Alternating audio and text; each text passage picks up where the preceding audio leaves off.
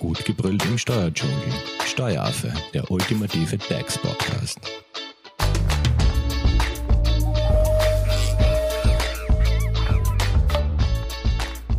Hallo und herzlich willkommen beim Steueraffen.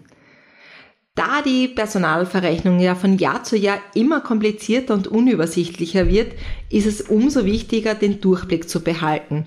Speziell wenn es ums Thema Ausbildungskosten geht. Thema des heutigen Podcasts sind nämlich die Ausbildungskosten und vor allem der Ausbildungskostenrückersatz. Zu Gast im Studio ist unsere Expertin Jessica Garmani-Hofer und wird uns dazu natürlich einen kompakten Überblick geben. Hallo Jessica. Hallo Simone. Wann ist jetzt die Vereinbarung eines Ausbildungskostenrückersatzes sinnvoll? Also dazu kann man sagen, dass es eigentlich eben immer, wenn der Dienstgeber eine Ausbildung oder Weiterbildung einem Mitarbeiter bezahlt, so eine Vereinbarung äh, sinnvoll ist. Wir werden dann eh noch besprechen, äh, wann das halten wird und wann eher nicht. Aber dazu sage ich auch, es ist eher immer besser eben eine Vereinbarung zu viel abzuschließen als eine zu wenig. Also ich würde das immer versuchen, die Kosten eben zurückzubekommen, eben einerseits äh, aus der Sicht, dass ich als Arbeitgeber ja was dem Mitarbeiter bezahle und dann würde der kurz nach der Ausbildung zum Beispiel austreten und wenn ich keine Vereinbarung abgeschlossen habe, äh, bekomme ich eben dann meine Kosten nicht zurück und es ist natürlich auch eine Mitarbeiterbindung. Also ich gebe ein Geld für meinen Mitarbeiter aus und wenn ich dann eben so eine Vereinbarung mit dem Mitarbeiter abschließe, binde ich ihn dadurch natürlich auch an mein Unternehmen. Und zwischen welchen Kosten ist es zu unterscheiden? Genau, da ist es eben äh, durch die Rechtsprechung äh, sind da ein paar Begriffe geprägt. Also da sagt man man spricht von Ausbildungskosten, Weiterbildungskosten, Fortbildungskosten und Einschulungskosten. Da ist es eben so, dass Aus- und Weiterbildungskosten eben rückersatzfähig sind. Also da darf ich so eine Vereinbarung abschließen im Gegensatz zu den Fortbildungskosten und zu den Einschulungskosten, wo ich eben keine so eine Vereinbarung abschließen darf, beziehungsweise sie eben nicht halten wird, wenn ich eine abschließe. Und wie lassen sich jetzt diese von dir genannten Kosten quasi abgrenzen, also Aus- und Weiterbildungskosten von den nicht rück ersatzfähigen Fortbildungs- und Einschulungskosten. Ja, also Ausbildungskosten bedeutet eben, ich bezahle jemandem eine Ausbildung, also beispielsweise ich stelle eine Maturantin bei mir ein und schicke sie dann zum Personalverrechnerlehrgang auf der Wifi, dann bilde ich sie eben zur Personalabrechnerin aus. Das sind klassische Ausbildungskosten. Ähm, eben auch rückersatzfähig sind die Weiterbildungskosten. Da versteht man dann eben darunter, wenn jemand schon einen Beruf hat, wenn man jetzt eben bei der Personal Personalabrechnerin bleiben, aber ich möchte sie beispielsweise zur Expertin für Dienstreisen ausbilden und schicke sie dazu auf ein zweitägiges Dienstreiseseminar, dann ist das eine klassische Weiterbildung, die ich eben ebenfalls äh, von der Dienstnehmerin dann wieder zurückverlangen kann, wenn sie Hausnummer jetzt innerhalb von vier Jahren eben aus dem Unternehmen austritt. Einschulungskosten sind, glaube ich, eh relativ selbsterklärend. Das bedeutet eben, ich schule einfach jemanden auf einen Arbeitsplatz ein, in der Regel auch mit internen Mitarbeitern. Da kann ich nichts rückverrechnen.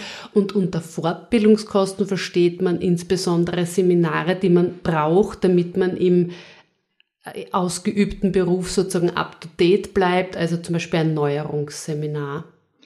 Und welche Inhalte muss jetzt so eine Vereinbarung aufweisen? Ja, da ist es ganz wichtig, dass so eine Vereinbarung immer schriftlich abgeschlossen werden muss.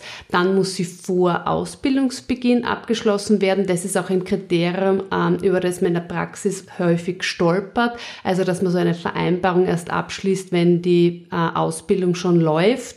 Und wenn man das dem quasi dann richtig datiert, äh, dann ist das eben quasi zu spät. Dann hält diese Vereinbarung nicht nicht mehr. Sie muss die Höhe der Kosten beinhalten, die man eben zurückhaben möchte. Ganz dringend oder ganz, ganz wichtig auch eben eine Allikodierungsregel in Verbindung mit der Bindungsdauer. Also zum Beispiel, ich möchte auf vier Jahre meinen Mitarbeiter sozusagen binden. Dann muss ich auch hineinschreiben, dass ich die Kosten im jeden Monat um ein 48. Äh, in dem Fall eben verringern. Das ist eben ganz wichtig. Ah, vielleicht ganz kurze Frage nochmal zur Höhe der Kosten. Ähm, fallen darunter jetzt auch ähm, zum Beispiel der Mitarbeiter oder die Mitarbeiterin absolviert die Ausbildung während der Dienstzeit. Ja. Also ich zahle jetzt nicht nur das Seminar auf der Wifi, sondern auch diese anfallenden Kosten oder wie, wie schaut das aus? Zählt Genau. das dann auch zu der Höhe der Kosten?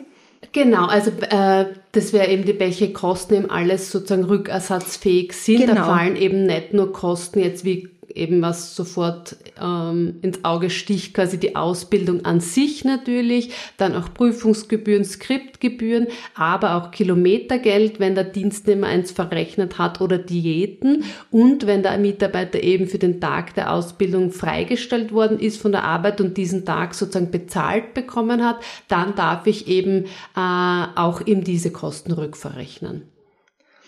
Okay. Und ähm, wann gilt jetzt eine Aus- und äh, Weiterbildung als erforderlich abgeschlossen? Also so quasi, Mhm. wann ist, wenn das, also Ausbildungen können ja ein bisschen sich länger ziehen oder so, Ja. oder wenn wir jetzt zum Beispiel bei der Steuerberaterprüfung ähm, uns die ja ansehen, das ist ja auch ein Prozess, der sich wahrscheinlich über Monate oder über Jahre hinweg zieht. Ja, ich meine, das wäre ein Spezialfall, da gehe ich vielleicht auch gern kurz drauf ein. Ansonsten ist es eben eine Voraussetzung ähm, dafür, dass ich diese Aus- und Fortbildungskosten eben zurückverlangen kann von meinem Mitarbeiter, muss er eben diese erfolgreich abgeschlossen haben. Und gibt es da eine Prüfung, bedeutet eben das, dass er die Prüfung absolvieren muss positiv. Ähm, da kann es ja manchmal daran scheitern, sage ich jetzt einmal. Und wenn es keine Prüfung gibt, dann reicht es eben einfach, das Seminar besucht zu haben. Also beim Dienstreiseseminar äh, wäre das eben einfach ein zweitägiges Seminar und dann bekommt man ja sozusagen eh die Bestätigung darüber und dann gilt es damit als erfolgreich abgeschlossen. Und wir in der, also in der Steuerberatung sozusagen mit der Ausbildung zum Steuerberater, das sieht man nicht als eine Ausbildung, und, sondern das sind viele, äh, sozusagen viele kleine Seminare, wo für jede einzeln eben, wenn man so, also gibt unterschiedliche Gestaltungsformen, aber in der Regel gestaltet man es so, dass man eben dann zum Beispiel für das Umsatzsteuerseminar, das ist ein eigenes Seminar, wird in Summe als Ausbildung gesehen, aber man stellt da nicht auf einen Gesamtbetrag ab, sondern auf jedes einzelne Seminar sozusagen. Also das heißt, das könnte man auch auf andere Ausbildungen ähm, Wenn was übertragen, gestaltet ähnlich gestalten. Genau. Weil was habe ich davon, wenn zum Beispiel der Mitarbeiter jetzt die Ausbildung nicht abschließt, im Großen und Ganzen, aber mehr oder Genau. weniger die letzten drei Jahre Ausbildungen konsumiert hat, Genau. das Unternehmen verlässt, dann bleibe ich ja quasi auf meinen Genau, Ausbildungskosten wird sitzen. eben, wenn man jetzt sagt, es wäre die Steuerberaterprüfung die Voraussetzung, dann könnte ich ja eben sehr oft das nicht rückverrechnen. Genau. Du bist auf der Suche nach einem Steuerberater? Dann bist du bei Hofer Leidinger Steuerberatung gut aufgehoben. Nutze jetzt die Möglichkeit eines kostenlosen Erstgesprächs. Denkbar machbar. Mehr dazu unter www.hoferleidinger.at. Jessica, bei den Ausbildungskosten, ist dieser Ausbildungskostenrückersatz umsatzsteuerpflichtig?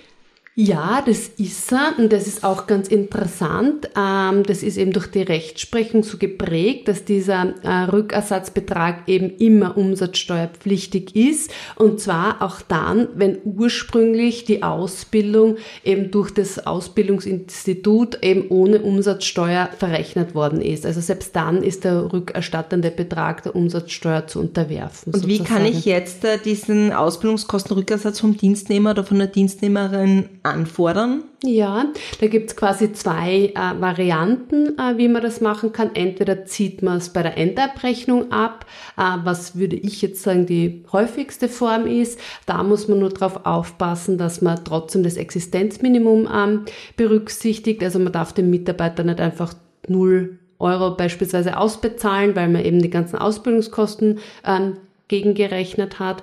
Äh, Und ansonsten stellt man quasi eine Rechnung, also eine Zahlungsaufforderung an den Dienstnehmer aus. Ja, weil denk mal, wenn da über die Jahre ganz viele Ausbildungskosten zusammenkommen, wenn wir beim Steuerberater bleiben, dann kann Genau, das ja das Gehalt auch teils übersteigen. Genau. Ähm, bei welchen Dienstvertragsbeendigungen können jetzt Ausbildungskosten äh, Rückersatz vom Dienstnehmer gefordert werden? Genau, also man, da kann man so grob einmal unterscheiden, dass immer dann, wenn es vom Dienstgeber sozusagen ausgeht, darf man nichts zurückfordern ähm, und wenn es vom Dienstnehmer ausgeht, darf man es zurückfordern. Also beispielsweise ähm, darf man es nicht zurückfordern bei einer unberechtigten Entlassung, beim berechtigten vorzeitigen Austritt oder wenn man eben das häufigste, wenn der Dienstgeber gekündigt hat, darf es auch nicht rückverrechnen. Im Gegensatz eben zu einer Dienstnehmerkündigung oder auch bei einer einvernehmlichen Auflösung ist es sehr wohl möglich. Bei der einvernehmlichen Auflösung wäre das ja auch ein bisschen ähm, Verhandlungsspielraum, oder? Sicher, genau. Man kann natürlich auch, wenn man sich jetzt, wenn man jetzt sagt, dass alles ein gutes Ende gefunden hat, der Dienstnehmer bleibt möglicherweise ein bisschen länger, als er bei einer Dienstnehmerkündigung zum Beispiel hätte bleiben müssen oder macht einen guten äh, Übergang sozusagen auf seinen Nachfolger, dann kann man natürlich immer weniger zurückverlangen vom Dienstnehmer. Nehmen wir mal an, der Dienstnehmer hat einen neuen Job gefunden und der neue Dienstgeber übernimmt die Ausbildungskosten vom quasi Vordienstgeber. Mhm. Ähm, ist das dann ein abgabenfreier Kostenersatz oder wie ja, gestaltet sich's da? Das ist eben eh auch ein wichtiger Punkt, den ich eigentlich noch nicht erwähnt habe. Also wenn ich meinem Mitarbeiter eben eine Ausbildung, eine Fortbildung etc. bezahle, löst das ja natürlich keinen Sachbezug aus, sondern ich kann eben in unbeschränkter Höhe sozusagen da Ausgaben für meinen Dienstnehmer leisten. Und wenn ich jetzt die Kosten von einem vorherigen Arbeitgeber übernehme, ähm, wird das, sagt man, grundsätzlich akzeptiert, dass dass das auch keinen Sachbezug auslöst, wenn der neue Arbeitgeber betriebliches Interesse eben an dieser Ausbildung hat, der Dienstnehmer nachweist, dass er eben wirklich was zurückbezahlt hat an diesen ehemaligen Dienstgeber und der Dienstnehmer muss auch nachweisen, dass er bei der Arbeitnehmerveranlagung diese Kosten noch nicht als Werbungskosten geltend gemacht hat. Dann kann der neue Dienstgeber diese Kosten eben auch übernehmen. Wenn jetzt der neue Dienstgeber diese Kosten übernimmt, kann er dann quasi das auch ähm, seinen neuen Dienstnehmer vertraglich so verbinden, so, pass auf, ich habe dich jetzt unter Anführungszeichen eingekauft. Ja. Wenn du jetzt da das Unternehmen frühzeitig verlässt, dann kann ich genauso diese Aus- und Fortbildungskosten quasi ja, ähm, verrechnen. Ist, genau, da gibt's äh, meiner, meines Wissens nach keine Entscheidung dazu. Ich würde es jedenfalls machen. Ansonsten gibt's ja quasi noch ein eine andere Gestaltungsmöglichkeit, was ich da in Betracht ziehen kann. Und zwar, dass ich nicht diese Ausbildungskostenrückersatzvereinbarung mit dem Mitarbeiter aus äh, mache, sondern dem Dienstnehmer quasi ein Darlehen gebe, mit dem er diese Ausbildung sozusagen bezahlt hat und dass er durch seine Arbeitsleistung sozusagen laufend tilgt. Ähm, das wäre eben nicht nur für diesen Fall eine mögliche Konstruktion sozusagen, sondern da auch wenn man beispielsweise Angst hat, dass der Dienst mir vielleicht die Prüfung nicht schafft, so wie wir vorher kurz erwähnt haben, äh, wo ich ja dann auch auf diesen Ausbildungskosten sitzen bleiben würde, wenn der Dienstnehmer die zum Beispiel abbricht und zur Prüfung nicht antritt. Das könnte ich so eben auch vermeiden, indem ich das eigentlich den Dienstnehmer sozusagen bezahlen lasse, ihm aber genau für diesen Betrag eben ein Darlehen gebe. Das wäre so ein bisschen ein Gestaltungs, ähm, eine Gestaltung, die man einfach machen kann. Also sprich entweder Ausbildungskostenrückersatz oder eben dieses Darlehen. Darlehen. Genau. Ähm, wie schaut es eigentlich mit diesen Vorschüssen? Äh, oder kann man das auch als Vorschuss ausbezahlen? Oder genau, so? das ist eigentlich das Gleiche. Das Vorschuss mhm. und Darlehen ist ein ähnliches Prinzip sozusagen. Perfekt. Hast du jetzt noch abschließend ein paar Tipps, also Thema Ausbildungskostenrückersatz, wenn wir jetzt beide Seiten betrachten? Ja. Auf was muss jetzt zum Beispiel der Dienstgeber achten? Und wenn ein Dienstnehmer sowas, ähm, so eine Vereinbarung bekommt, worauf muss der Dienstnehmer achten? Ja, also jeden Dienstgeber würde ich einmal jedenfalls empfehlen, dass er schon ein, zwei Wochen mindestens, bevor er eben eine Ausbildung einem Mitarbeiter bezahlt, sich eben einerseits darüber informiert, äh, wie könnte so eine Vereinbarung aussehen, sich darüber Gedanken macht, wie lang kann ich den Mitarbeiter binden durch diese Ausbildung und dann eben unbedingt vor Ausbildungs- oder Weiterbildungsbeginn ähm, eben diese Vereinbarung eben abschließt, unbedingt eben auch schriftlich. Und man sollte sich auch immer über Förderungen informieren, weil es eben für sehr viele Ausbildungen einfach Förderungen gibt. Und für den Dienstnehmer, äh, da würde ich halt sagen, bei der Ausbildungsvereinbarung, die kann man natürlich auch immer überprüfen lassen, ob da möglicherweise eine zu lange Bindungsdauer drinnen ist. Aber insbesondere, wenn es dann um die Beendigung vom Dienstverhältnis geht, würde ich mir als Dienstnehmer eben immer anschauen, ob eben alle Kriterien gegeben sind dafür, dass ich wirklich diesen Ausbildungskostenrückersatz leisten muss. Weil wir wissen in der Praxis, dass die sehr häufig eben fehlerhaft sind, diese Vereinbarungen. Und dass immer wieder dann das gerade zum Streitpunkt wird. Genau.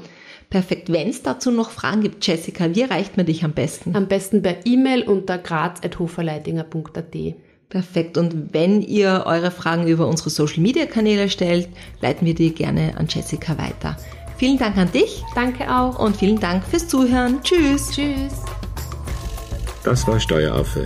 Wenn ihr noch Fragen, Wünsche oder Anregungen habt, nutzt die Social Media Kanäle. Den Steueraffen findet ihr auf Facebook und auf Instagram. Hinterlasst einfach ein Like oder einen Kommentar. Und wenn ihr keine Podcast-Folge mehr verpassen wollt, dann abonniert den Steueraffen in eurer favorisierten Podcast-App. Weitere Infos findet ihr auch unter www.steueraffe.at.